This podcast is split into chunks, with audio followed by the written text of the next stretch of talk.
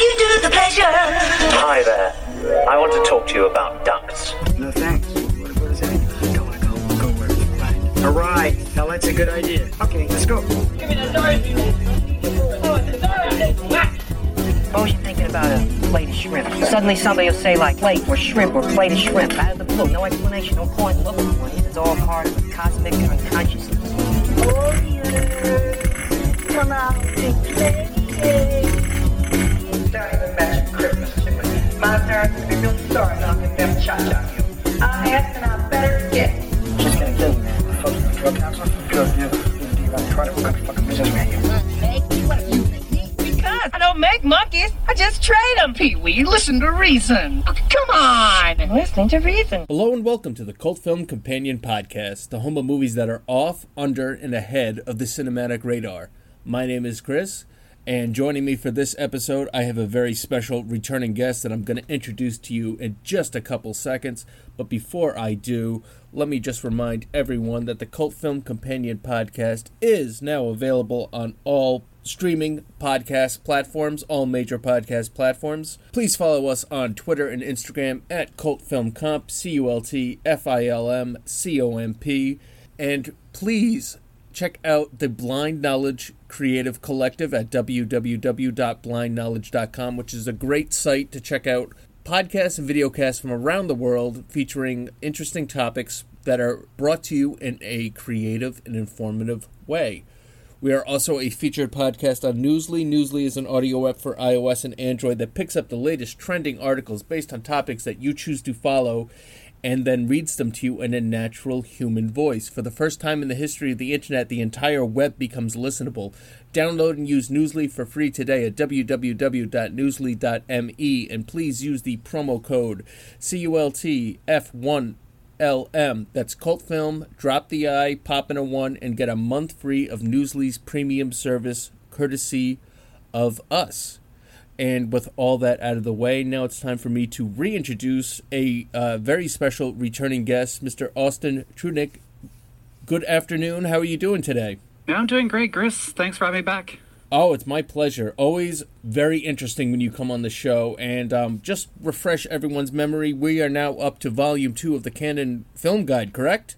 That is correct. Yes, Volume 2 was released earlier this summer. Now it's available in softcover, hardcover, and Kindle for uh, all your, uh, if you prefer an ebook. It's quite a heavy book, so Yeah. I uh, I have seen won't hold that against anybody. Yeah, it's it's all over Twitter and the internet. Where well, at least the people that I follow, um, people getting the uh, the physical copies of the book. I prefer, personally prefer physical media myself. So there will be a link for um, Austin's books. Books. So we've got Cannon Film Volume One, Volume Two. Any word on is there going to be a Volume Three? Volume 3, I am on the hook for it. I am on contract with my publisher, so I've been working working away at it. It's going to Okay. be a while before that's out, but I, it is in the works. Okay, so you are uh, contractually obligated to deliver us all a volume three, which I'm sure most of the people listening to us are very much looking forward to. And I know that you've been featured. Now, was this documentary about Cannon, or is this about you specifically? Oh, the the recent well the the documentary I was recently involved in was called uh, Scranton's Championship Season, and it was about the making of that championship season, which was a early Cannon film, 1982. Um, it starred Martin Sheen, Paul Sorvino, uh, Bruce Dern, Stacy Keach, and Robert Mitchum. So really the best, probably easily the best cast Cannon I've ever got in one place. But the movie was shot in Scranton back in back in the early 80s and a group of filmmakers there sort of put together this this documentary to celebrate the 40th anniversary of that film and, and what it did for the community of, of Scranton, Pennsylvania. Excellent. Uh, I actually lived in Scranton, Pennsylvania for about six months. So, um, but I wasn't there during baseball season. I was there during the winter, and um, Oh. the winters in Scranton, Pennsylvania, are not. Uh, they well, at least at this year was not kind. So uh, I, I'm sure, but that that is a remarkable cast. But speaking of remarkable casts, let's talk about our movie of the week, which is Street Smart. Now I'm gonna read off some some facts that I got from uh, my research here. Now, if anything that I say is incorrect, please, please correct me because uh, for those of you who don't know, Austin probably has, uh, I'm going to say probably like the PhD in Cannon history. So he's he's the professor and I'm merely the student. So let me let me get off some some quick facts here before we talk about a movie that uh, I hadn't seen until recently and is not what you would consider typical Cannon fare from the 1980s. And we'll get into why. Uh, the, the the real reasons why this movie was funded will become abundantly clear in our discussion, I'm sure. So this is Street Mo- Street Smart, which was released March twentieth, nineteen eighty seven. Is that correct? Released, um, delayed release. The different territories got in different places. So Oh, okay. yes, but 1987, all over 1987. Okay. Yes, that's a great that's a great take on it. All right. And the budget was around six million dollars. And this movie, while it was well received critically, particularly for the performances of the the, the actors, but uh, didn't fare too well at the boxes, bringing in probably a little over a million, kind of a commercial failure. And this was directed by Jerry Schatzberg, and I know that the only th- other thing that I think that I've seen that he's directed is a movie called Panic in Needle Park, starring Al Pacino, which is about um, heroin addiction, and was written by David Freeman and was of course produced by Yoram Globus and Menahem Golan. The reason that I say we have such a great cast here is that we have Christopher Reeve ostensibly playing against type in a gritty R-rated movie. He is backed up by Kathy Baker, Mimi Rogers, and a I'm not sure if this was his first theatrical movie, but this was the one that really put him on the map. Uh, Morgan Freeman, who Yes. who earned an Academy Award nomination, if I'm not mistaken, for this role for Best Supporting Actor. Yes, his first of many Yes. to come. Yeah. So if you've never if you've never seen Street Smart and for whatever reason the fact that it's a Cannon movie because as much as there are the people that like Cannon movies there are the other people that will see the Cannon logo and think oh god this is going to be action schlock and uh, i'm not on board with this. This is um like i said this is kind of a rarity for Cannon. Um i mean they, they have done like what you mentioned previously that um that the baseball movie but they they were known primarily in the 80s for produ- you know mass producing action movies or sci-fi movies and um, very much on a, a, a pretty tight budget and you know a lot of Chuck Norris and a lot of uh, Charles Bronson and some Stallone but here we've got um, a very gritty kind of grounded street-based movie about uh, uh, I believe so Christopher Reeve plays Jonathan Fisher who's a, a reporter and he he he tells his editor that he can get a story about um he calls it um a lifestyle piece and it's going to be the lifestyles of a of a street pimp in New York City.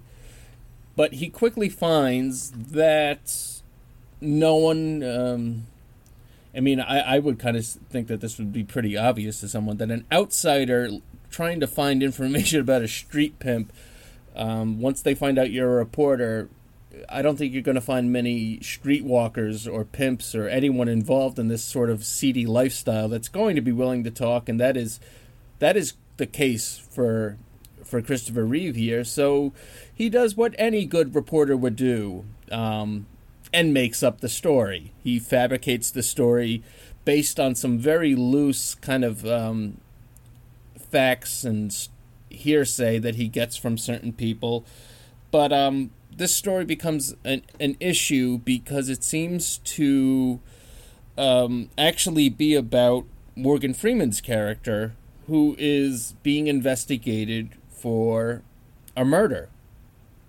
And this movie kind of, you know, this movie is basically then, you know, reporter versus pimp, and there's the uh, attorney general's involved, and Christopher Reeve's girlfriend's involved, and this this prostitute that Christopher Reeve gets involved with, it becomes a real tangled web of um, what what the what does one do you know when the truth is actually revealed? And uh, Christopher Reeve finds himself actually you know, in trouble for um, not wanting to reveal his sources and is incarcerated for a period of time. And you know Fats, uh, Fast Black as portrayed by Morgan Freeman is quickly trying to um, to find the best way out of this situation because he is being investigated and charged with a murder.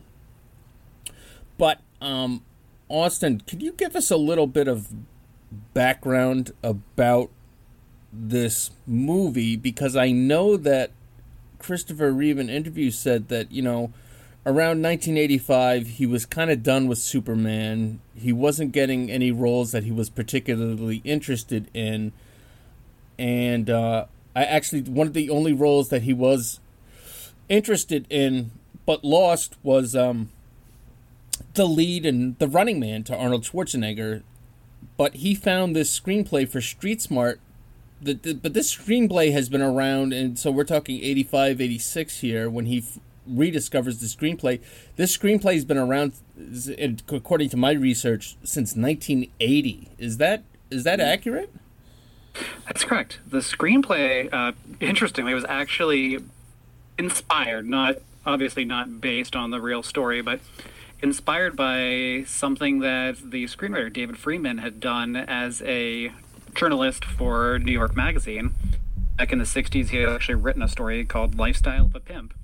It's it was published in the magazine, and you can go actually read it on um, Google, um, the Google Books if you if you pull it up and he had completely made it up. It was a fictionalized story, not a not a real character, just like we've seen in it. Of course, he never got caught. Um, it did, he didn't. This didn't come out until he was promoting the movie Street Smart, which was based on his experience, sort of coming up with all the story, the screenplay, what happens to Christopher Reeve's character beyond just making up this this this fake pimp to profile in the magazine. But yes, it is it is a screenplay that had been floating around. It had been sitting on Christopher Reeve's shelf for a while.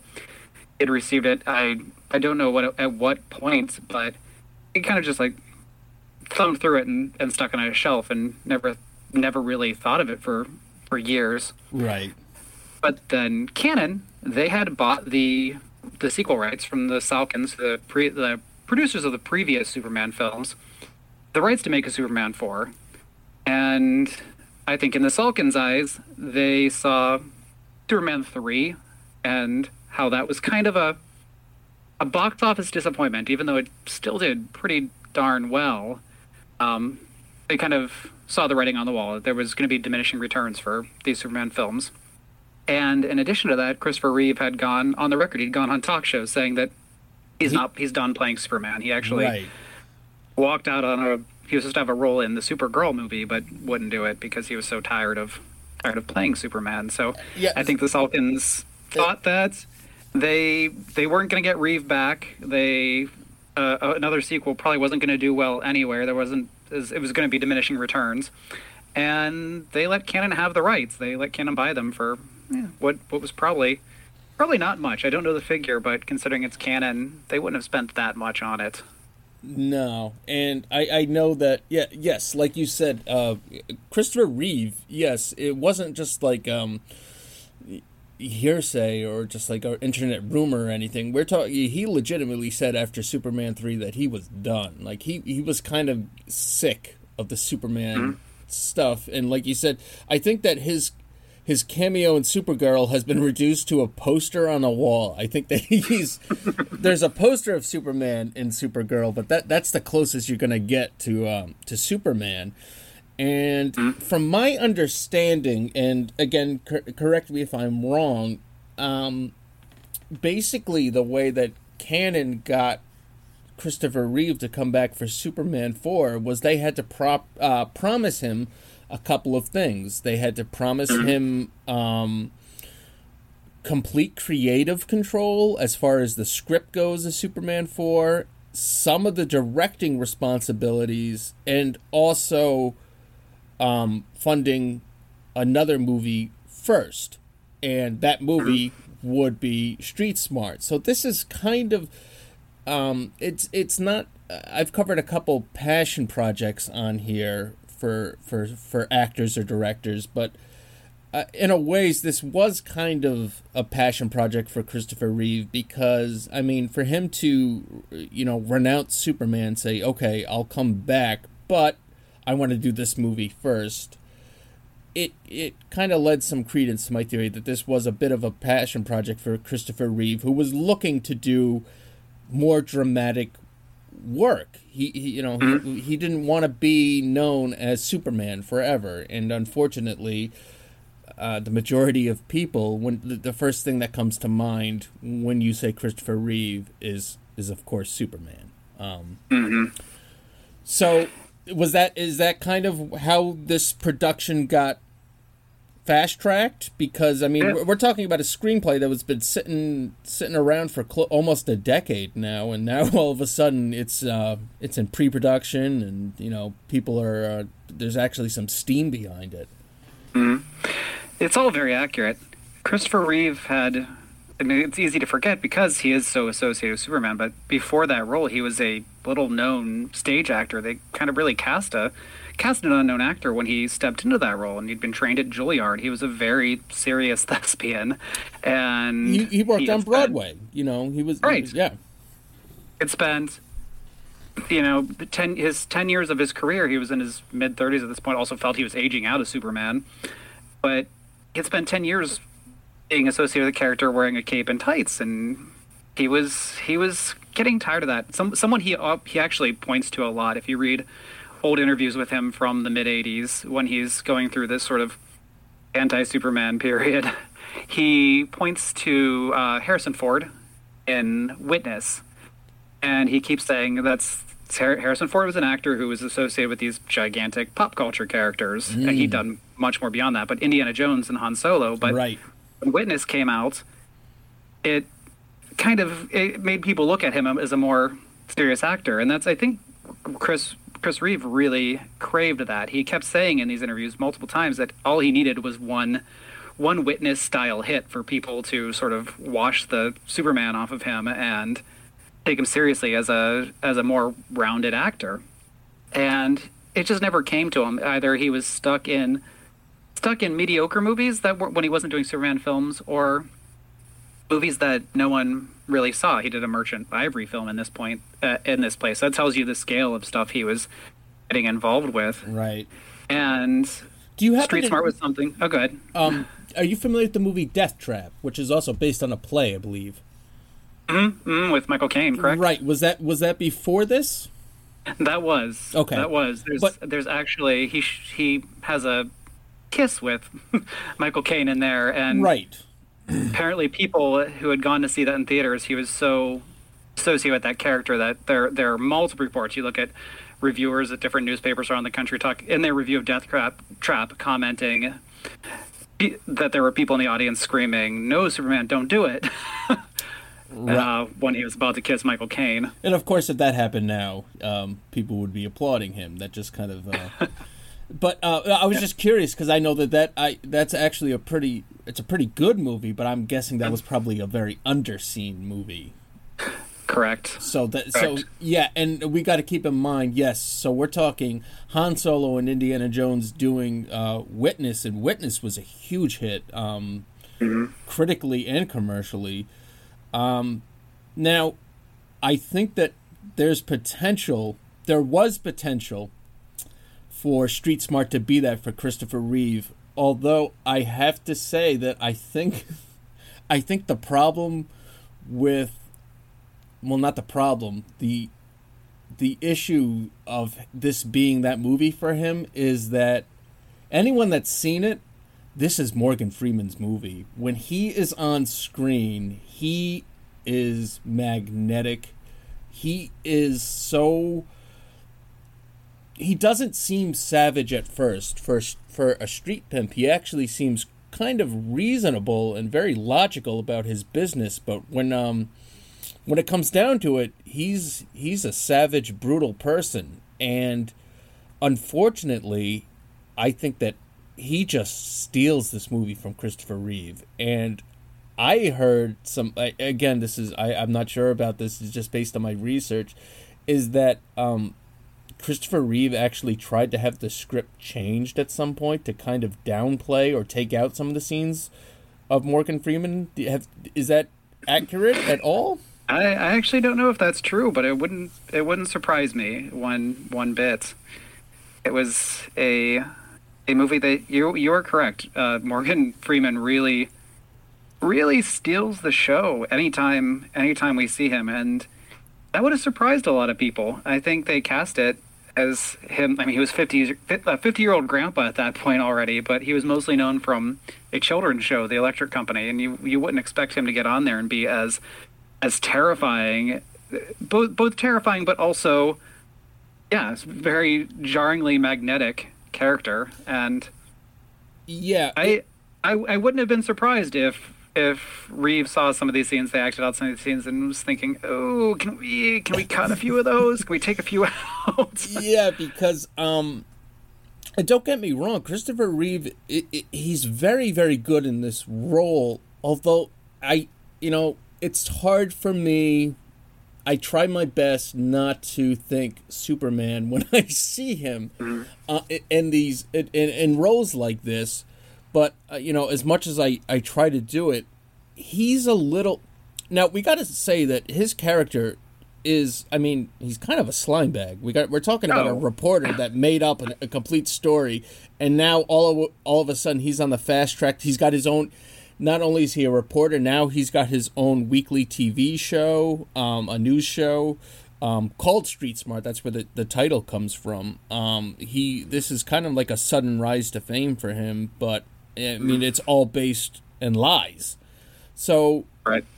he's there's something about Christopher Reeve. He's a little too charming and he's a little too wholesome looking for me to kind of buy him as a seedy reporter. Now I think like maybe give him I- I don't know if you gave him like um that five o'clock shadow or some scrubble or something or maybe not dress him so nicely but he, for, for my liking, just for, just from my personal opinion, watching this movie, he's a little too clean. I still see a little too much of that Boy Scout, that that Superman Boy Scout. He's a little too clean cut to play. Visually, he's a little too clean cut to play the aspects of this very selfish character. Um, uh, what what are your thoughts on his performance in Yeah. general? You can see where this character would appeal to him because he, the Jonathan Fisher, the his his uh, journalist in this film is very much a almost a bizarro version of Clark Kent. Yeah. This he just does everything. It, it, you, you said selfish, and that's a great word for it. And he's an extremely selfish character. Uh, he he's a liar. He's and yet he gets everything he wants and throughout the throughout the film and um, you you I, I don't think it helped uh, Reeves' cause that he plays a character that's just unlikable. There's nothing to like about Jonathan Fisher, whether he's it's because he's a, a scrupulous journalist, he's he builds this entire sort of celebrity news show on this on this lie or that he cheats on his wife or he you I mean even even Morgan Freeman's character and Kathy Baker's wonderful um hooker great, named Punchy he he uses both of them just just to further his needs. There's there's a great scene where he takes them to this sort of high society um, cocktail hour with his hit the boss of his magazine, the publisher, and and they're the two of them are forced to sort of make small talk with all these people, these very wealthy socialites who are clearly looking down on them. and and Morgan Freeman calls him out in the the scene afterwards about how patronizing he is, and he he is. Um, as as terrible as Morgan Freeman's character is, and as scary as he is, you're going to gravitate towards liking him more because it's easier to see Fast Black's um, positive qualities when it's it's really hard to find any in, in Reeves' character other than you know he's you know, a very tall, very handsome Christopher Reeve Superman type. Right. I think a little bit of scruff or something. Like he's just he looks like he looks like Clark Clark Kent, but like you said, he's playing like a bizarro Clark Kent.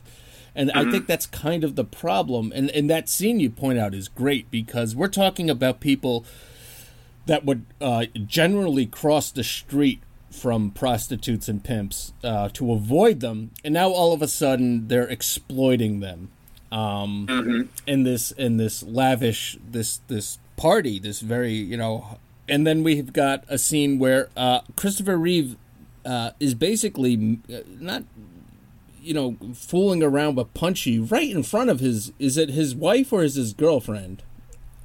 I think it's his girlfriend, but Okay.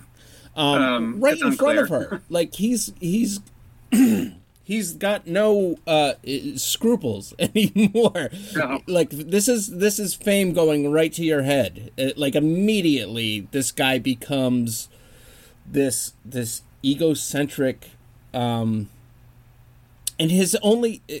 very egocentric person whose only concerns are are once this investigation starts about his news story his only concerns are about himself. Am i going to go to jail? Like i you know.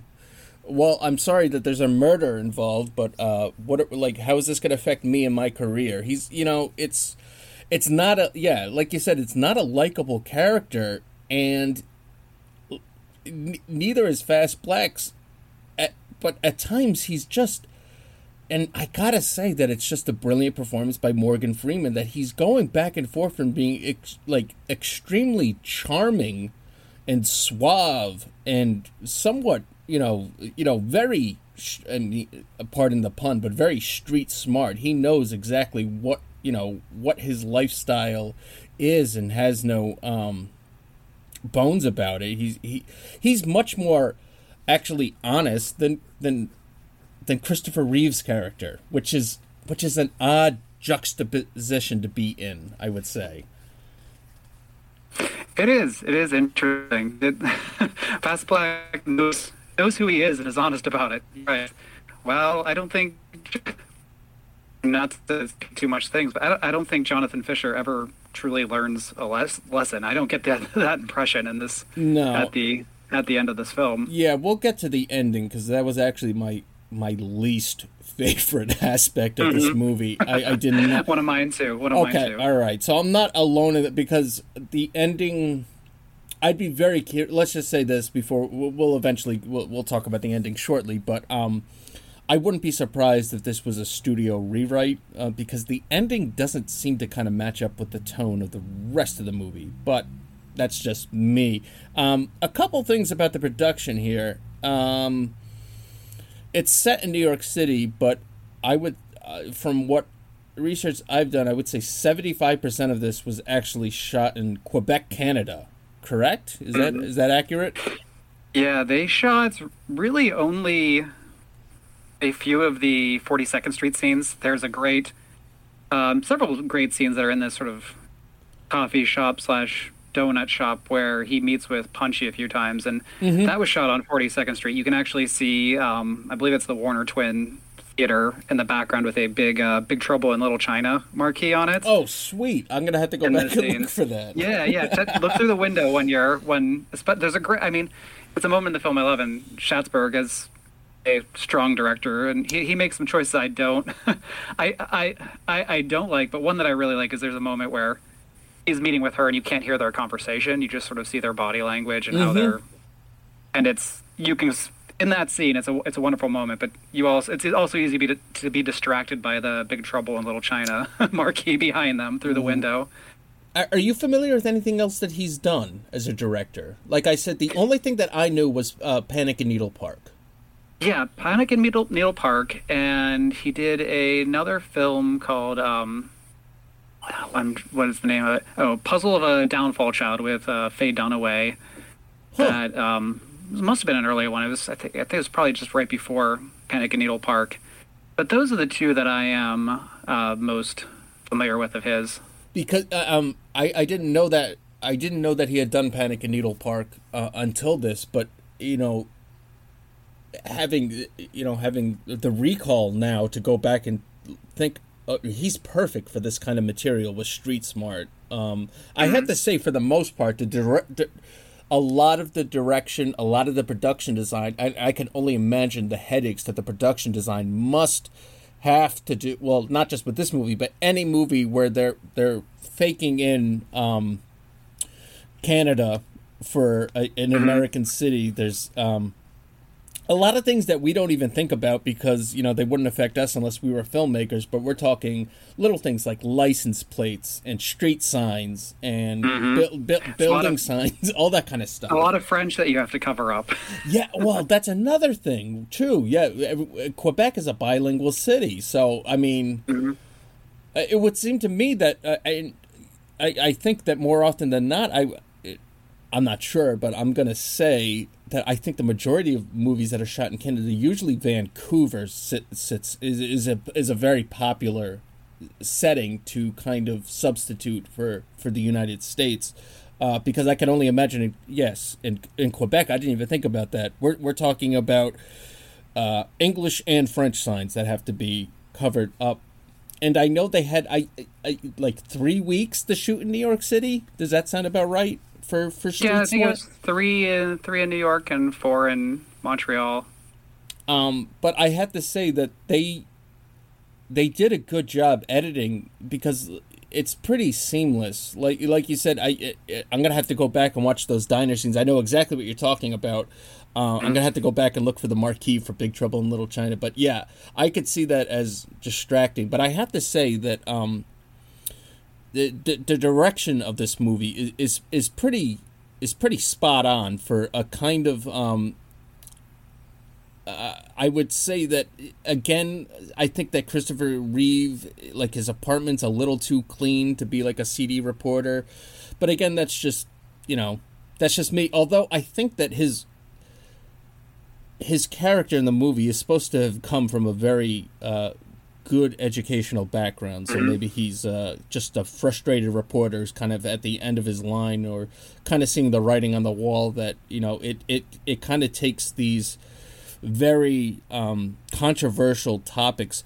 I would say that something like this would what you know an article like this we would typically we might call clickbait today in today's society. Something that's you're and there's a reason that clickbait works is because they we we see these um, very very choice words that will immediately draw your attention. And i gotta i gotta say that if you're reading um I, he's a magazine reporter correct? Is it or is it's a magazine that he writes for not a newspaper because he's given the cover of the magazine. So it's kind of um I would say that the cl- I, I, I, I got New Yorker vibes, the New Yorker magazine vibes from whatever I, I forget the name of the magazine that he writes for, but he's given the cover Yeah. story, but it's very sens- sens- uh, sensationalized. That's the word that I was looking for.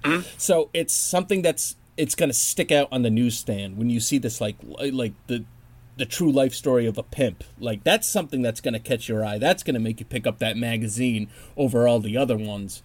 Um, so it's a, it, the script is very very interesting to me in that. Um, and thank you for filling in the background. I had no idea that the screenwriter had um, journalistic uh, backstory, and that makes perfect sense because it is. It seems to me very true to form.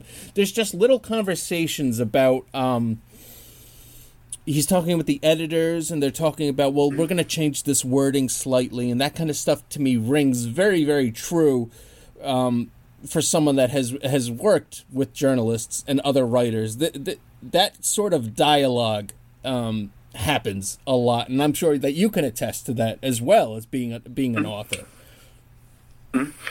I, speaking of of the, the the characters in the in the magazine that he works for, I someone I really love is his editor Andre Gregory from my my dinner with Andre. Right. But that's such a I I love that character.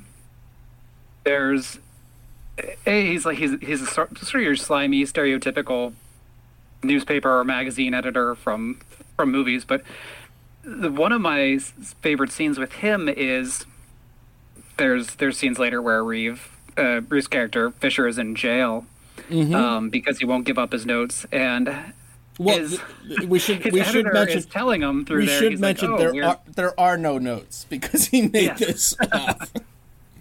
right, right, and they're and they're staging it as this great sort of uh, um, in defensive journalism. He's you know he's he's yes, um, yeah. defending, and it's making him even more of a sham. But there's a great moment where uh, the, his news, his magazine is paying for his lawyers, and he is in jail, and they're delaying the appeal because they're telling him that Jonathan Fisher, because he's in jail, they're going to put him on the cover of Newsweek magazine about uh, doing a story about his plight. They're actually he's delay his Reeves' character has to stay in jail longer because the magazine is then using him just like he has used so many other people to to further their own uh, publicity needs. And I just I love the scenes where you can.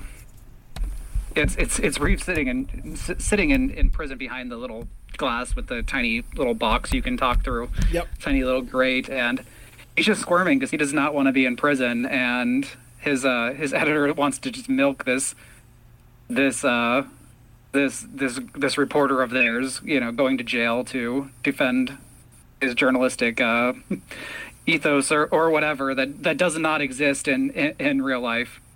I just I, I love that that scene. It is. It's a very um like I said, a lot of this rings true to me like I because it seems to me very realistic.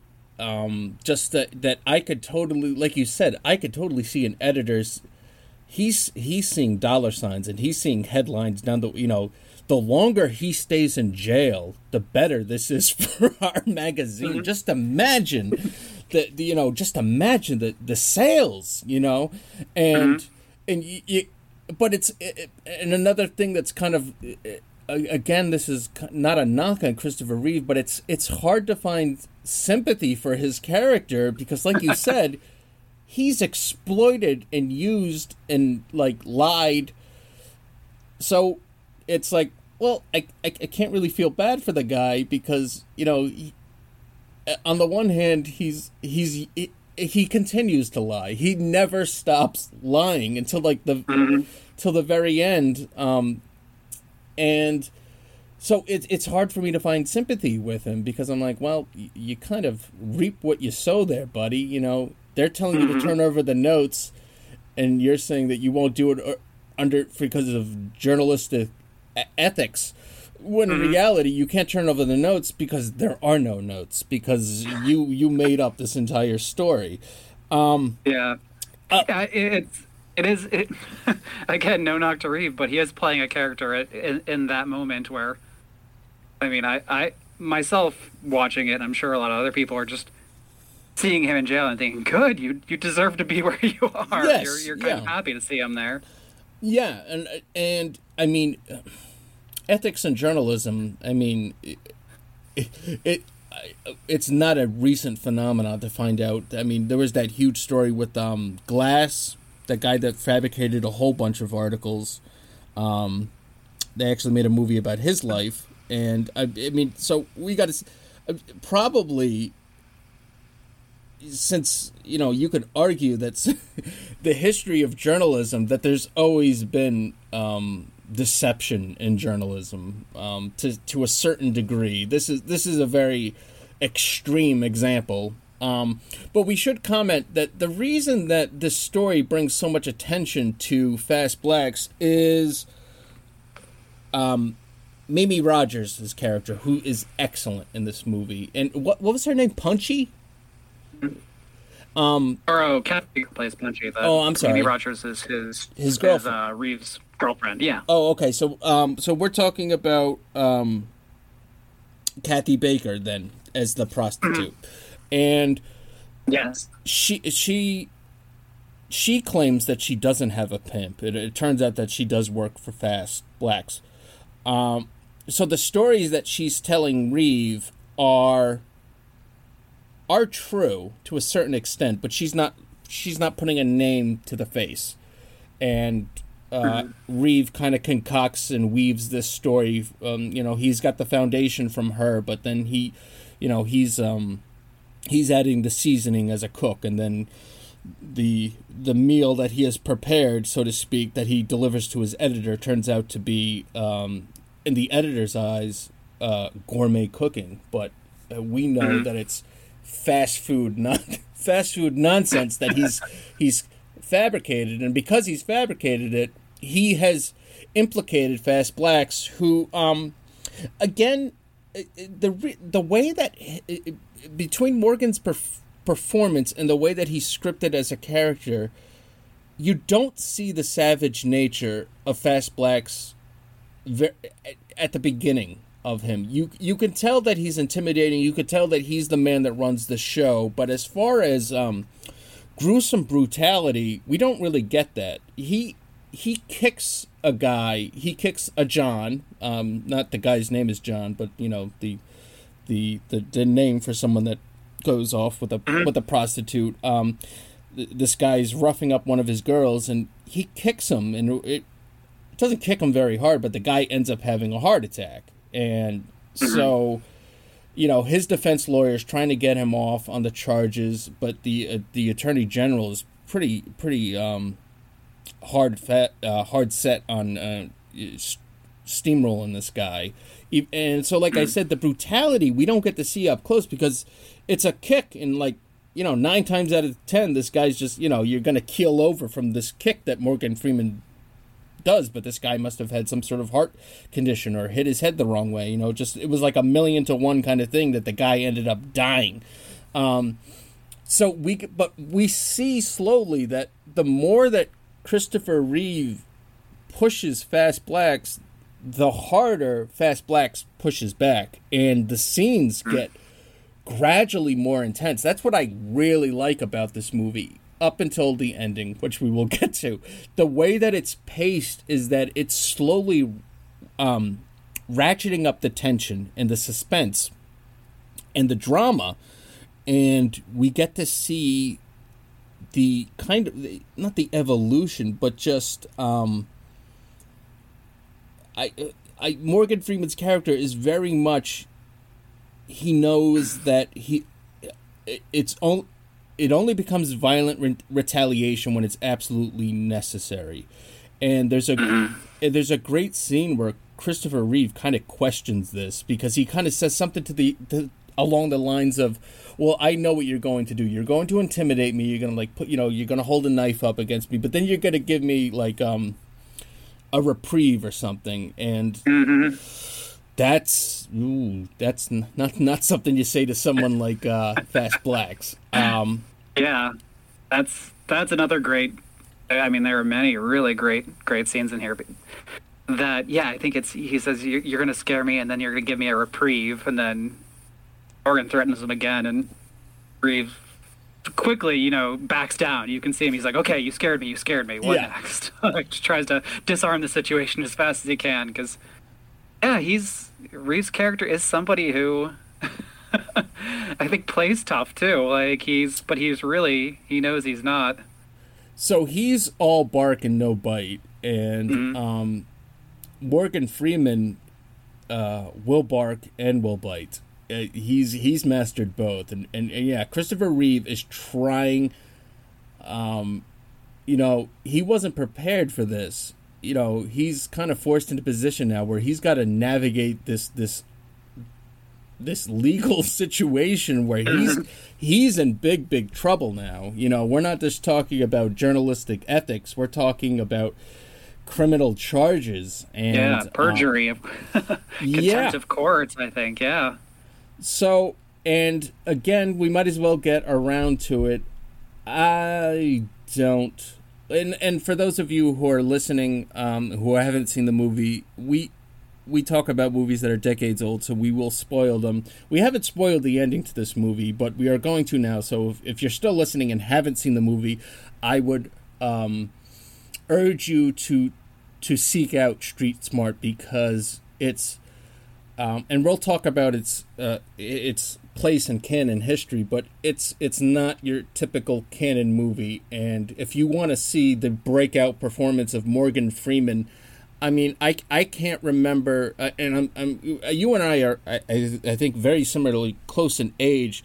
So for me to go back and watch this and to realize that Morgan Freeman's in his 40s and a grandfather at this part, I can't remember a time where um, Morgan Freeman wasn't a part of my cinematic experience. I I still to this day remember me and my friend Andrew as kids and his father taking us to Robin Hood Prince of Thieves in the theater and seeing Morgan Freeman up there. So Morgan Freeman has always kind of been a part of my my cinematic history. So this is this is his breakthrough performance. So if you want to see like um, why there was so much hype about Morgan Freeman, I, I urge you to go rewatch Street Smart. But let's talk about the ending now because I didn't like this ending um, at all. It it was a little too a clean cut for me. I, I and the ending of this movie finds that Christopher Reeve manipulates Fast Black's um,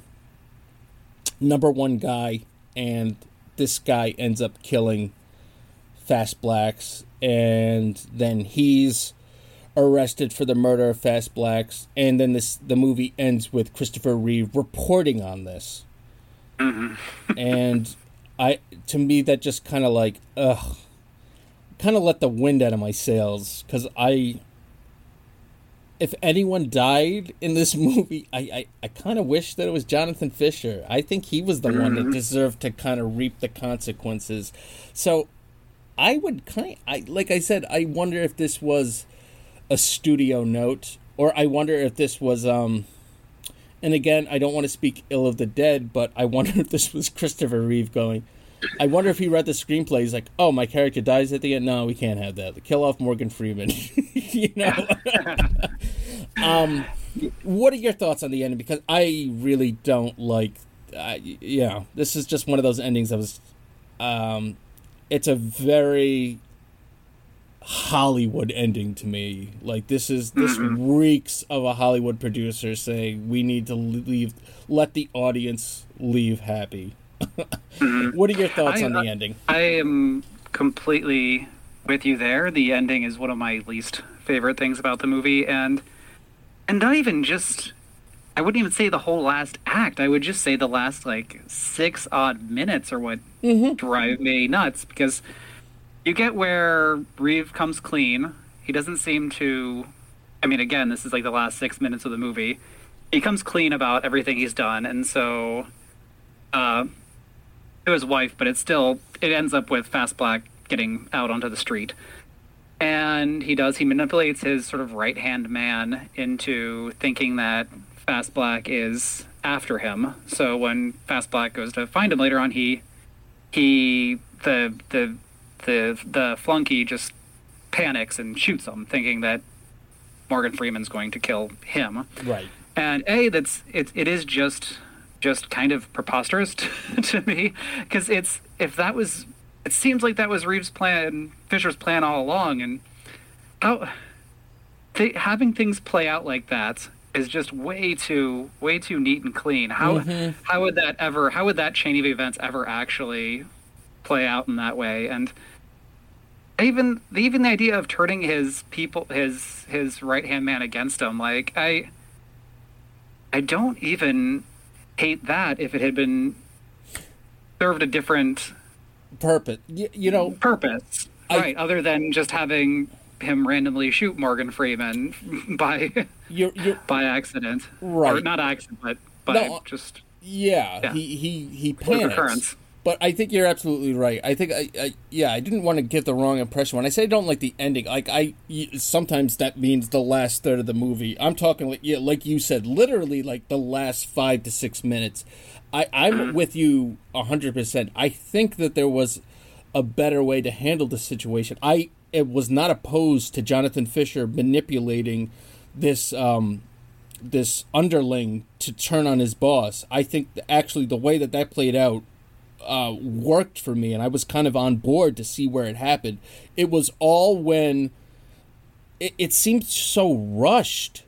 Like, I mean, because it, it seems really rushed. It seemed like somebody else Yes. wrote this because their inter the last interaction between the underling and Morgan Freeman just didn't ring true to me because Morgan Mm-hmm. Freeman wasn't being intimidated. He was like, "What's going? Like, why are you running from me?" Like he Mm-hmm. genuinely was confused about the situation, and I was like, "Okay, this is interesting. Where's this going to play out?"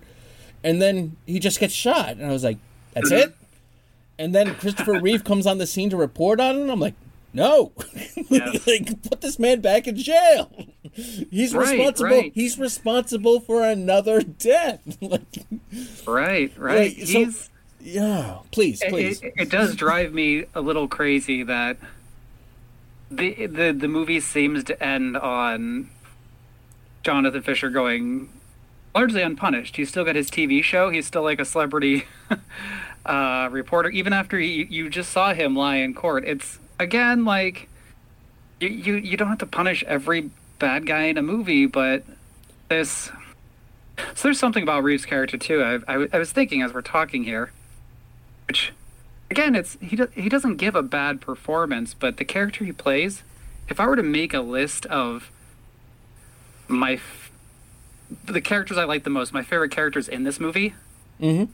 he would probably be in the sixth or seventh place before I would even think of Reeves' character because there are so many side characters besides Morgan Freeman, Kathy Baker, um, Mimi as I mentioned, Andre Gregory. There's right. one of the things we see at the end here, and one of my few things I really like about the uh, that I really like in these last few things that I do like in the last minutes is when he's kind of on the steps of the courthouse, um, cornered by the district attorney that was trying to put Fast Black away and just lost this case because because Christopher Reeve is a two-sided, you know, two-faced dirtbag. but he says to him, it's like, you know, this guy, he's out there, he's dangerous. There's one person's killed. You've seen what he does to these women. You know, he killed Punchy. Like that's that's something that happened right there. He's like, who's he gonna kill again? And it's just it's this character that he he has a few scenes in the movie. He has a great scene with with Punchy where he's trying to get any info on, but he's the he's he's like the he the good guy. He's the hero of the movie. He should be the good guy, the closest thing we have to a good guy, and he's Yeah. somebody who is just a minor character. And yeah, I. I, I'm with you. The ending is way too rushed. It's kind of implausible the way it comes together, and I'm oh, it just makes me mad that we don't see we don't see you know Christopher Reeve getting hauled away in handcuffs as he's giving his report at the end. No, or even this, just at the top of my head. How about this for a conclusion? Fast Blacks is confronting his underling, but Christopher Reeve has been trailing them. He's he's a couple feet back. The guy shoots. Fast Black moves. He ends up shooting Jonathan Fisher instead. How about that for an ending? There we go. I'd be happy with that. That see to me that's kind of like okay and then like they could deal with the consequences of fast blacks and this guy they they're both kind of involved in this you know accidental shooting um something like that. But like you said i i wonder and like i get i don't want to speak ill of the dead but i just wonder that if christopher reeve was just like i i i really would like to know if this was the original scripted ending because I'm I'm I'm doubting that it was because Yeah. it's it, it the rest of the movie the way it's paced again like it, it's like somebody all of a sudden hits the decided to hit the gas pedal. Um we're, we're cruising at like 35 45 miles an hour. Then all of a sudden we're you know we're driving 75 down the highway and the movie's wrapping up you're like wait wait wait hold on. Like i don't have enough time to digest this. Like the rest of the movie you're able to kind of sit with these characters especially the scenes where you know there's a, there's a chunk of this movie where christopher reeve is in jail or in court. And we get to kind of see the the the ramifications of um of what he's done. But this ending was just like really? So this guy gets to report on this killing that like i said he was kind of responsible for it's it would be like if after you know those the killings uh, back in the 90s and all of a sudden oj simpson shows up to report on the killing of like nicole brown you'd be like wait that, that, something about this isn't right Right. um yes There's uh, yeah, it, it's gosh. Um, what was OJ's book called? If I did it or something Yeah, like this. yeah. Oh god. Yeah, it's it's a, it's very much that same sort of thing we're ending on here. I can, do you mind if I propose an ending? I just I just No, thought please, another please. fun. If we're making up better endings to Street Smart here. Absolutely, please. So okay, so Christopher Reeve, his character, uh, Jonathan Fisher, comes clean, and so that puts Fast Black in jail. But then Christopher Reeve is also, you know, he's he goes up for contempt of court for perjury. He also goes to jail. Movie ends with Christopher Reeve feeling remorseful about everything he's done, like he turn his life life around, and the the taken to his cell. And they close the you know the the jailer closes the cell door and you know the, there's a shift in light or the camera pans over and his uh, his cellmate is fast black That's brilliant. Oh, Yeah. and then we end right there he's Right. just you know hey Yeah. friend or yeah. And he's just sitting there sipping a yoo-hoo. yes. There's a lot of lot of Yoohoo product placement. I wonder if they uh, if Cannon paid if, if Cannon collected any money from Yoohoo for this. I'd have to dig through some papers.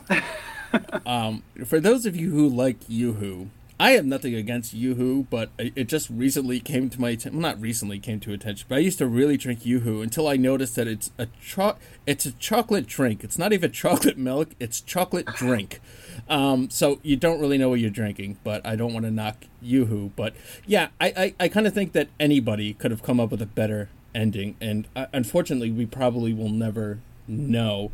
Um, I'm I'm interested. So where, like, it, you know, given the year that this came out, what else was coming out from Cannon around this time? If off the top of your head, um, if you can, if you remember. Well, 1987 was their the year of their really their really big movies. Um, a lot of a lot of flops coming one one after another, but we had Over the Top, Oh, okay. followed by Superman 4, followed by Masters of the Universe. Those were all um, in the first eight months of of uh, 1987. Cannon, um, it it was this one was really sandwiched right in the middle there. But you have something, some things around the same size as as this, there would be, gosh, you would have well, like movies like Barfly, movies like Tough Guys Don't Dance, uh, Jean-Luc Godard's King Lear, um, kind of really in this same sort of wheelhouse, like serious films, I guess, quote unquote, for for Cannon, things that are kind of going for awards, Yeah. um, going for acclaim over maybe box office. But yeah, so this this would have so February February eighty seven was over the top. This would have been March of eighty seven. Um, same time as sa- same month as the Barbarians, the bar- with the two Barbarian brothers, the twin bodybuilders, Yep. and uh, Down Twisted would have came out in the same same within a few weeks of of this. But yeah, Street Smart fell into a kind of trap because Cannon didn't really. Cannon occasionally made good movies by almost by accident, and this is definitely a better Cannon movie. There's again outside of the ending and a few, a few odd moments here and there. There's a there's a there's a scene where, um, uh, Christopher Reeve and Kathy Baker's character, the the, the, the prostitute, finally sort of they he ends up cheating on his girlfriend with with with Punchy during an interview, and it plays "Natural Woman" the song. yeah. over top it suddenly drowns out their dialogue and there's like the beginnings of a sex scene that we don't actually see anything too uh, risque but it it just is so loud in the soundtrack and it's it feels like something that should be in like a, a romantic comedy or like a chick flick or something and not not playing over the top of a scene where a slimy journalist is cheating on his sympathetic girlfriend with a hooker in a seedy New York motel room. yeah. I was gonna. the, the that- choice of song there is so weird. It is very weird, and again, I just wonder if this was just like they're like, well, we got this this great like we're gonna play this really like sleazy like it, it, like they should be playing like a sleazy underground disco funk song or uh, Well, the- like a the- the- punk song or something. Not natural. you make me feel like a natural woman. It's kind of like it's it, it kind of it, it's very counterintuitive to the tone of the scene. It's um I, I kind of get what they're going for. That you know, Punchy actually does kind of really like like him, Yeah. but yeah, the, uh, you, just when you mentioned that, I'm like, oh yeah, that was an odd song choice. But um, and the and this and the score uh, by Robert Irving has Miles Davis all over it, which is it's it's just great. I mean, Robert Irving played with Miles Davis Right. throughout those years, and it's just like you know, do, do you have like a like a really sleazy Miles Davis rip, or like one of the you know Something- something, jazzy, something something that would naturally give it a much seedier feel, but you can you can have the romance in there. It's you've got musicians who are certainly capable of it right. to to use this strange strange musical cue, I was gonna inappropriate musical cue. Just off the top of my head, yeah, Miles Davis, you know, is best known for kind of, you know, for, for jazz, but he did some like, you know, some acid jazz fusion funk. Uh, Bitches Brew and On the Corner are both very, very funky, funky records that would have worked so much better than Natural Woman. Not to say that Natural Woman isn't a good song, it just kills the tone of that scene. Um, and like you said, for the most part, like the rest of the music, it's seamless. It it fits perfectly for this the, for the tone of this movie. So there's just some some weird production choices that seem to have gone on behind the scenes. Um, and I don't, you know, more often than not, I would point at um, the Cannon group, but I kind of think that they left.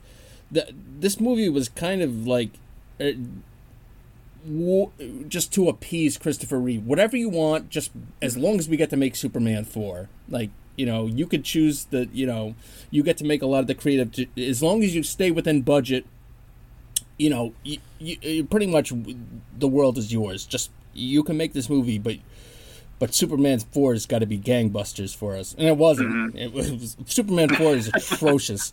Um, it's I have a lot of negative things to say, but you just brought up a, a slew of movies that I I generally genuinely like. I like Over the Top. I loved Masters of Universe as a kid. Um, at growing up as a He-Man fan, I remember the first time I saw that. Um, that movie is quite violent for a children's movie, actually, um, which I kind of dug as a kid. And um, Barfly, I- I'm a Bukowski fan and I'm a Mickey Rourke fan, so yeah, sign me up for some Barfly. So I, I think it's very interesting what you said. Cannon made good movies almost by accident, and this this one I obviously not wasn't an accident, but the the reason it got made wasn't because that they thought they were going to make you know millions that that this was going to be their next um, action hit or anything. This was pretty much we need to get Superman back on board, kind of. You know, that's that's kind of what Right. it, it seems And- to me. It was it was a movie that Reeve had. I mean, he was he was happy with it while it was going on. I think he was upset by certain things. Uh, certain alarm bells were starting to sound. Namely, I mean, one of the one of the things was that um, not being able to shoot the whole thing in New York, choosing to shoot it in Canada. Yep. For two reasons: a, to save money, it's cheaper, but also b, to avoid certain union roles. You can you can work with a non-union cr- crews in Canada, and and Reeve was not happy about that as someone who's a vocal union supporter.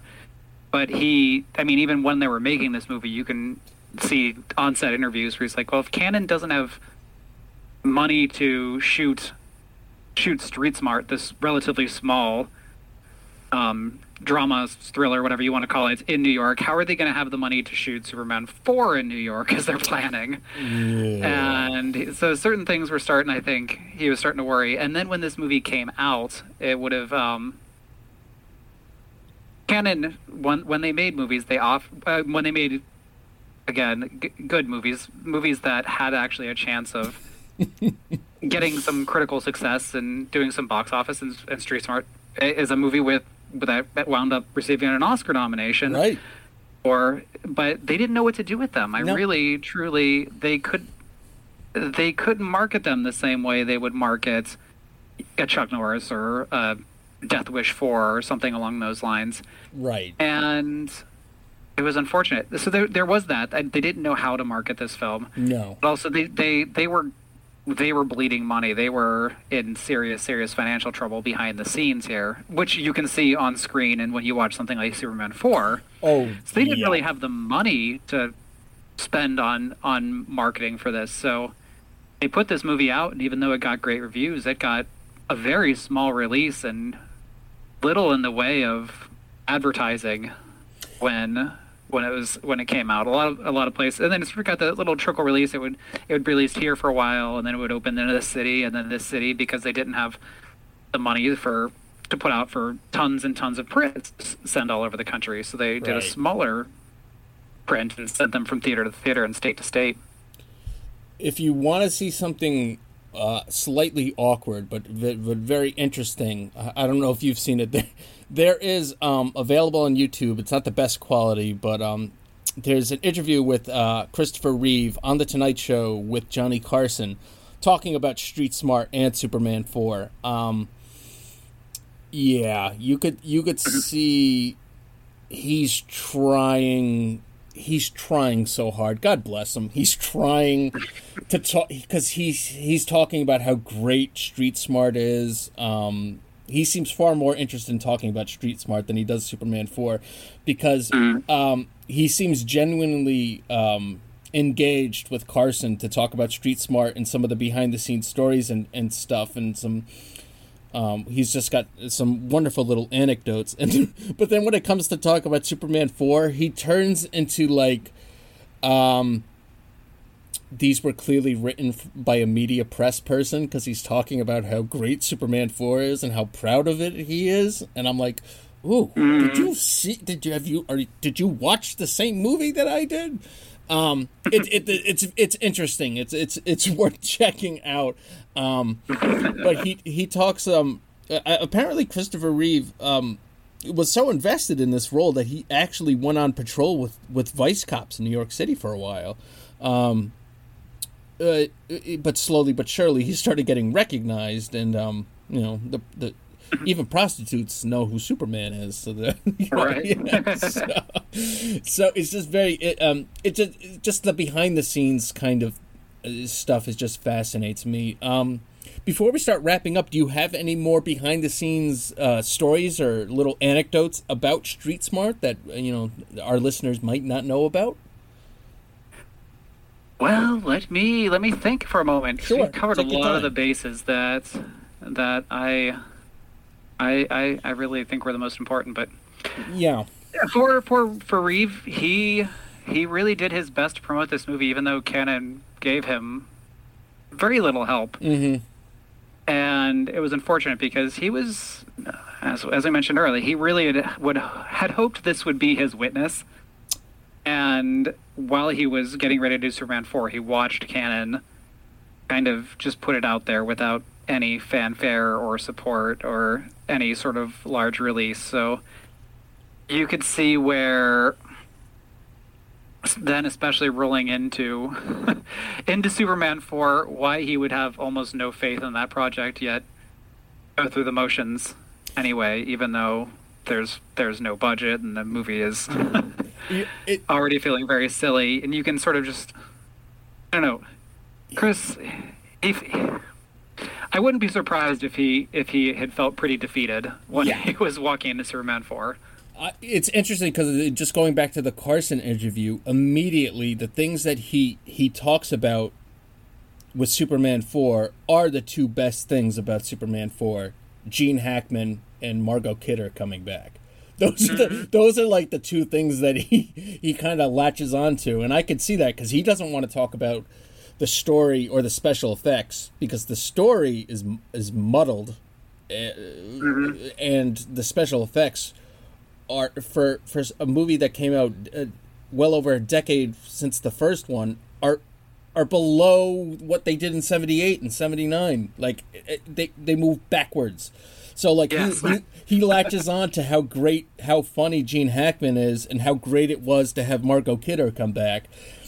So like yeah i could tot- i can totally see him just being a defeated man. But for him i think he missed something crucial here. If he wanted this to be his witness harrison ford's character in witness is very likable He, Mm-hmm. he's not playing a likable character here. Uh, Right. and, and it's not to say that this movie isn't fantastic. Like I said, apart from you know a couple, the, what we brought up, this movie for the most part is pretty great, and you could see Mm-hmm. why Morgan Freeman got a Best Supporting Actor nomination. I mean, when anytime he is on screen, like you don't want you, you can't take your eyes off of it. It's kind of like when there's a Christopher Reeve scene. That's when you go up and use the bathroom or, or get, you know Oh, yeah. get a drink or something. Go, re- but if refill your glass. yeah, but if Fast Blacks is on screen, your your your eyes are glued because you just want to see what he's going to say next or what he's going to do next because he's just so I don't know. He's just you know, like he's very animalistic in a way. Um, but um, Austin, um, anything coming up? And I know that uh, Volume Three is going to take a while, but anything coming up as far as book appearances or documentary appearances that you would like to talk about? Well, I, I really hope so. This the first book was released in you know, June of 2020. Really, the peak of everything being locked down. So there were there was nothing in terms of book events when, Sure. the, when the first volume came out, and that was that was disappointing. But I'm able to do that for this one. I've actually I've I I'm, I'm do, doing my first ones and hoping to do a lot more. Uh, at, at the time we're we're recording this episode, I am actually heading out of town this this coming weekend to um, introduce movies at Action Fest at the Mahoning Drive-In. That's a- awesome. Are, are you I'm- allowed to tell? Well, actually, this movie this is going to come out after that. So, what movies are you presenting? If you if you know, So th- yeah, this is exciting. So Saturday night, I'm introducing their um, their screening Kickboxer oh, and sweet. Ninja Three: The Domination, both on 35 millimeter. The the the the headlining movie tonight is Commando, which I'm just excited to be there be there for. I I love that movie. Yeah, But yeah, so on Saturday night, the second and third movies are Kickboxer and Ninja 3. And then Sunday is what I'm even more excited about is Exhumed Films, who they're group that they put a lot of a lot of together really great genre screenings uh, on film all over various places, particularly up on the on the on the East Coast. But they they are doing a two hour Cannon trailer reel so it's all 35 million, 35 millimeter Cannon trailers, um, cut together one after you know just all Sure. the all the into one gigantic reel that will play from beginning to end. So I am so excited for that because Cannon trailers, if you want to boil down any any Cannon movie to its craziest parts in one and a half minutes and have most of them narrated by Optimus Prime, Peter Cullen at the time was doing Yeah. most of the Cannon trailers. It's I I I I love Cannon trailers, and I can't imagine how like exhausted I am going to be by, Which by the end of watching them for two hours straight. But I am so excited. I that sounds amazing. Uh, the, the the only thing that I've seen, I once watched a compilation of the Forty Second Street trailers, which is a real grindhouse kind of stuff. But yeah, Cannon trailers, yeah, they're so over. Like you get, it's like a greatest hits kind of thing. Instead of doing the deep dives on the album, you just get the greatest hits right there. Right. Any any final thoughts on Street Smart? And uh, before you go, please let us know where we can fo- follow you on social media. Sure. Well, Street Smart is a movie that, again, I am. I, I was saying before we started recording that I am really excited that you had touched base about this one because this is a movie that it is an underseen cannon movie and it is surprisingly really good. You wouldn't, if you didn't see the cannon logo at the beginning, you would never think it was a it was a cannon film. No. But It would yeah, be very I- easy I- to see the New Line logo or the old um, Touchstone logo or something come yeah, up or first. Orion or Or- something like right, that. right, yeah, N- yeah. You once you see the two C's come together, you're like, oh, okay. Um, and then what you get is is a pleasant, uh, is a pleasantly surprising, uh, very urban drama. But I, I think I think you kind of hit the nail on the head on why this didn't do well. Cannon didn't know how to market this movie, and not only that, they didn't seem to be interested in marketing this movie. Um, but No, they were they were basically bailing water over the side of their sinking ship. Yeah, twenty four seven at that point So in cannon history. this was the point that the Titanic had already hit the iceberg, and we were start we were starting that slow um, decline. so Right, right, exactly. So, um, social media where people can Yeah. uh, find you. Sure, I am at Cannon Film Guide. Um, all just all one word on Twitter and on Facebook, and I'm posting on both places as as often as I can. Twitter every day, and Facebook as close as I can to it. But yeah, that's where I that's where I share all the stuff that I can't possibly fit in the books, or that I find out in the time since. Um, it's just a fun place, and it, it, if anybody has any questions about any cannon movies they want to talk about, I'm, I'm always up for it. That's that's that's a good place to to, to shoot me any And- question. I'll do my best to answer it for you. I mean, Austin, thank you so much. Your wealth of knowledge is just amazing. Like I said, you've got the PhD in cannon history.